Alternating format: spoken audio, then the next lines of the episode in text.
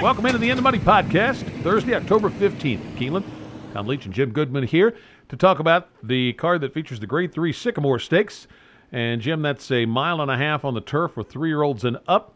Usually a good place to start is either Graham Motion or Mike Maker in these turf marathons, and they each have two horses in here. So, how are you looking at it? Well, I looked at it uh, using one of each of those trainers plus one more. Um, my top pick is Red Knight for Bill Mott.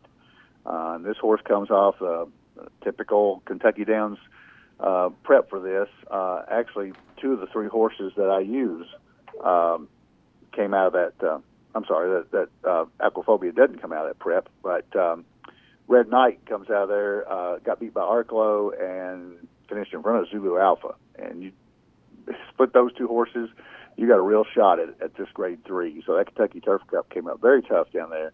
Uh, Red Knight handled the soft ground.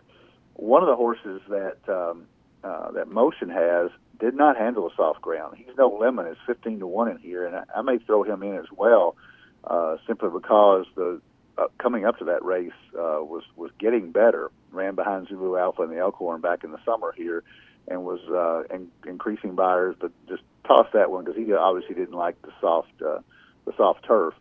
Uh, but Red Knight's my top pick. I'm also going to use Aquaphobia for Mike Maker coming out of the Sword Dancer at Saratoga. Again, caught some soft ground here that uh, he hopefully won't catch here on on uh, Friday with this um, um, with with this uh, crew. Uh, with I'm sorry, with Thursday with this crew. Aquaphobia ran 103 Beyer in the United Nations and won that over some uh, some good horses. So Aquaphobia fits well in here. And then Zayad, the outside horse for Graham Motion, first time North America, always a good angle for Graham Motion. 22% first time with a trainer. And uh, this horse ran against some really good competition over in France. And um, first time North America, you never know over here, but first time Lasix, lots of reasons to like Zayad. So I think the morning line uh, odds maker has it right with those two being at five to two, and then Red Knight being at uh, at three to one. Might also throw he's no lemon in there. Postulation has a chance for Michael Matz to, to hit the board. Um, I think that's about as far as I would go in the pick four, but Red Knight is my pick for Bill Mott. I am going to uh, take the Euro Invader for Graham Motion Zayad. Uh, I talked to uh, Graham for an interview that's uh, going to be on the Today at Keeneland show, and uh, he said this horse should like the firmer ground that he'll get here, and he kept uh, some high class company, ran a Group One, some other Group Stakes overseas. So I think he's got a, a big shot here uh, coming in from Europe. Uh, I liked Big Agenda, uh, and I talked to Mike Maker on Sunday, and he this horse has won two in a row. Now this is a, a class jump; he's got to handle the the tougher competition. But Maker said they bought this horse with the idea of running in these races like this, these turf marathons. So this horse is coming off two nice wins, and they're in a spot where they uh, think he's going to be at his best. So I'm going to use that one. Aquaphobia, got to use that. Uh, he's no lemon. I think you just forgive the last race because of the conditions, and then Red Knight. So uh, I think we're pretty much on the uh, the same ones in here, other than I added uh, Big Agenda. So I'm going to go five deep when we get to the pick four, which starts in race six with a non-winners of two other than allowance for fillies and mares, three and up, five and a half furlongs. I thought there's a good chance to catch a price in here. I took a swing with Sold It for Maker. Horses had uh, three works since uh, making his first start in the Maker barn, and uh, Maker does really well in these turf sprints and finding these horses and then improving them. So I'm going to take Sold It in here. Mom's Red Lipstick I'm going to use uh, at a price. Just the Lothenbach folks usually have their horses ready to run for this meet. Chris Block usually wins a race or two here, and this horse won her turf debut. It wasn't a dazzling Beyer figure, but still, she won first time on turf, and she had some good success as a two-year-old. So I, uh, I'm going to take a look at Mom's Red Lipstick in here. Um, yes, it's ginger. Uh, a little bit uh, also of a price. I think has been pretty consistent. I think uh, didn't have the, the best of trips last time at Kentucky Downs. Dance rhythm been facing some good fields. The three, uh, Lady Worthington for Wesley Ward. His barn's been a little cold, but you know he, he's capable of heating up quickly. So I'm going to use uh, five in there. Slight nod to Sold It for a long shot win pick. How about you? Well, you had a couple long shots that I don't have in there. I used a couple of your horses. Um, I like Crystal Lake coming out of the First Lady. I thought that uh, the horse ran well at Kentucky Downs. I mean, also used the other horses that came out of there, Originator and Lady Worthington. But Crystal Lake only got beat neck uh, after taking the lead down that long stretch. They thought enough of that, excuse me, um, effort to come back and stretch her out in the First Lady. And she's probably over her head there against Uni Beau Recall in newspaper record. But she got beat by nine and a half, got an 81 Beyer. Uh, so this horse for D. Wayne Lukas is getting better, and I think that cutting back to five and a half is probably going to help her, and she's going to be fit off that Kentucky Downs effort and then that uh, one mile effort here in the First Lady. Also use Dancer Rhythms that you mentioned for Greg Foley. To use Lady Worthington coming out of that same Kentucky Downs race. Um, I'm going to use a couple of horses on the outside that you didn't mention. Originator comes out of the same race, actually won that race. And then I'm going to use a horse called Intuico for uh, out of Brazil for Paulo Lobo, who's won a race here already uh, in this meet. And this horse, uh, three for five in Brazil. You never know what kind of horses come out of there, but uh, I think this is probably a good spot for her to take a shot here at um, a, a North American win. And Joe Talamo takes the ride, so that's that impresses me. But I think as we look at this race, we probably should spread because you used a lot different horses than I did. Yeah, this would be a race if your budget allows, probably to take uh, the all button in here. Seventh race, non-winners of one other than allowance for three-year-olds and up. A long one here, mile and three sixteenths. Where did you land? I had four horses that I'm using in here. Um, the uh, the two horse Glory Road would be my top pick, but I'm also going to use uh, the five, six, and the nine. Spa City for Brad Cox comes off a long layoff, been off since March, but was very promising down at Tampa this uh, this spring, and uh, stretches out to mile and three sixteenths. Uh, best best race was at a mile and eight, so I don't think the distance is going to be a problem for Spa City. I'm also going to use um, the uh, Hunt the Front for Nick Zito, who uh, actually got a win at the Keeneland meet. Uh, everybody was cheering for for Nick. Uh, one of the old timers here, and and uh, comes, that horse comes off a good race at Saratoga at a mile and eight, so likes the distance, and uh, Talamo takes that mount. And then let me know for Ian Wilkes coming off two stakes races in a row. So I'm to go two, five, six, nine when we get to pick four. But Glory Road for Dallas Stewart, I think has a lot of upside. Only raced three times.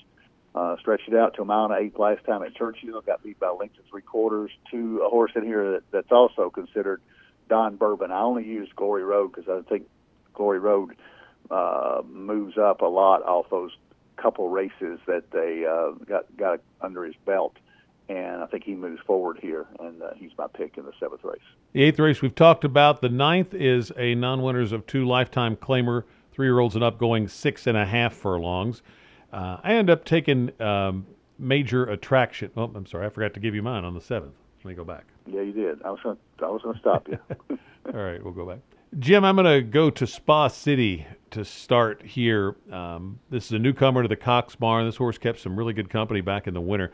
Has some good speed. Cox is 23% off the layoff. You mentioned the horse already won in a mile and an eighth. So I look at those um, training moves lately here at Keeneland, and I think this horse is going to be ready to fire off the layoff. Uh, I even considered singling this one, but uh, I thought Let Me Know was interesting at 84 in the Iowa Derby, even though DQ'd is a nice uh, performance, and um, then ran behind the horse that won the Jockey Club Gold Cup last time. Uh, and then uh, I thought Mr. Candy Ride for McPeek uh, had a shot. This horse was ranked last time, and for whatever reason, Kenny, and I think in this fall meet, seems like really starts to heat up in the second half of the meet. Uh, so uh, I'm going to take a look at Mr. Candy Ride, uh, Glory Road, and Don Bourbon. You mentioned Glory Road, Hunt the Front. I thought had a. I think it's going to like the distance, and I think could could be a player in here.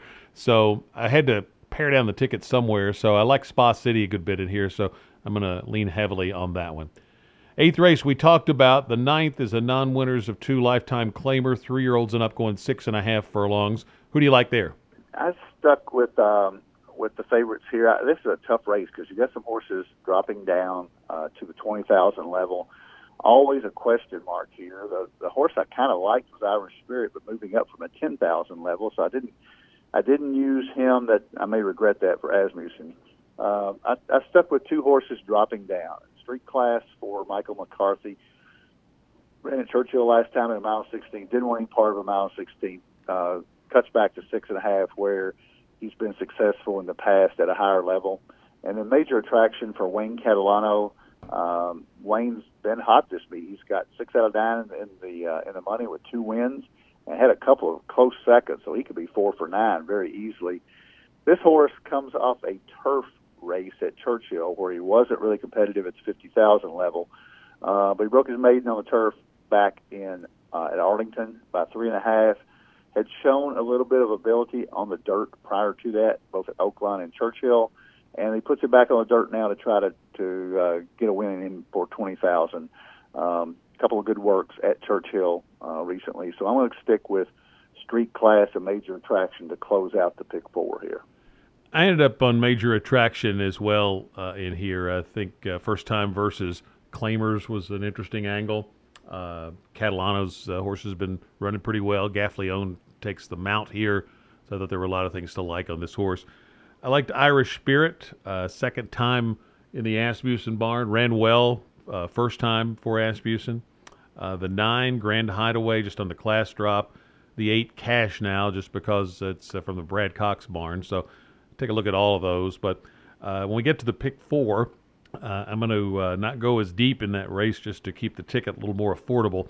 Uh, in the sixth race, I'm going to go five deep three, four, six, seven, and eight. Then in the seventh, I'm just going to use two, nine, and five. Going to go five deep in the Sycamore, two, three, five, six, ten. And then just two deep in the last race, Major Attraction and Irish Spirit.